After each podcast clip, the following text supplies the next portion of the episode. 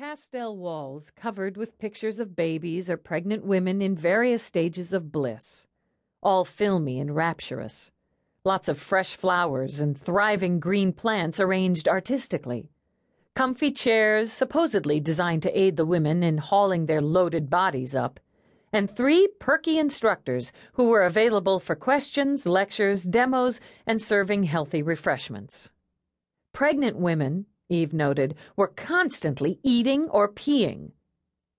Double doors at the back, one exit in the front, left of the vid screen. Too bad she couldn't make a run for it. Eve let herself go into a kind of trance. She was a tall, lanky woman with a choppy cap of brown hair. Her face was angular and paler than usual, with whiskey brown eyes currently glazed. The jacket she wore over her weapon harness was deep green, and, because her husband had bought it, cashmere.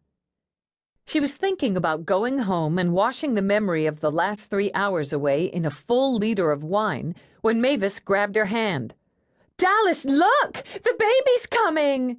Huh? What? Those glazed eyes popped wide. What? Now? Well, Jesus, uh, uh, breathe, right? Laughter erupted around them as Eve lurched to her feet. Not this baby!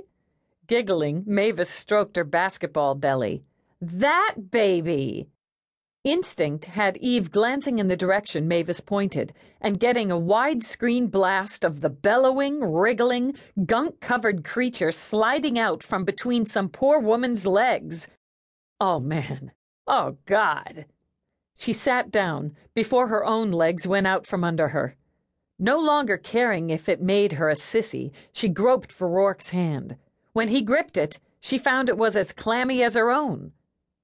People applauded, actually clapped and cheered when the wailing, slippery looking form was laid on its mother's deflated belly and between her engorged breasts. In the name of all that's holy, Eve muttered to Roarke. It's 2060, not 1760. Can't they find a better way to handle this process? Amen, was all Roarke said, weakly. Isn't it beautiful? It's the alt, the extreme alt. Mavis's lashes, currently dyed sapphire blue, sparkled with tears. It's a little boy. Oh, look, how sweet. Dimly, she heard the lead instructor announce the end of the night's coaching class, thank God, and invite people to stay for refreshments or questions. Air, Roarke murmured into her ear. I'm in desperate need of air.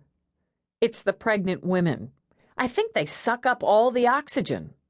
Think of something. Get us out of here. I can't think. My brain won't work right. Stand with me. He hooked a hand under her arm, pulled her up. Mavis, even I want to take you and Leonardo out for a bite. We can do better than the offerings here. Eve could hear the strain in his voice, but imagined anyone who didn't know him as well as she would only hear that easy, fluid stream of Irish. There was a lot of chatter going on, and women were making a beeline for the food or the bathrooms. Rather than thinking about what was being said or done, Eve focused on Roarke's face. If it couldn't distract a woman, she was too far gone to worry about it. He might have been a little pale, but the white skin only intensified the wild blue of his eyes. His hair was a black silk frame around a face designed to raise a woman's heart rate. And that mouth of his. Even in her current state, it was tempting to just lean in a little and take a good bite of it. And the body only added to the fantasy tall, leanly muscled, and slickly presented in one of his perfectly tailored business suits. Roarke wasn't just one of the richest men in the known universe, he also looked the part. And at the moment, because he was taking her arm and leading her out of that nightmare, he was her ultimate hero. She grabbed her coat on the fly. We're sprung? They wanted to see if a friend of theirs could join us. He still had Eve's hand and was rapidly walking toward the exit. I told them we'd get the car, bring it around to the front, save them steps. You're brilliant! Freaking white knight! If I ever recover from this trauma, I'll screw your brains out. I hope.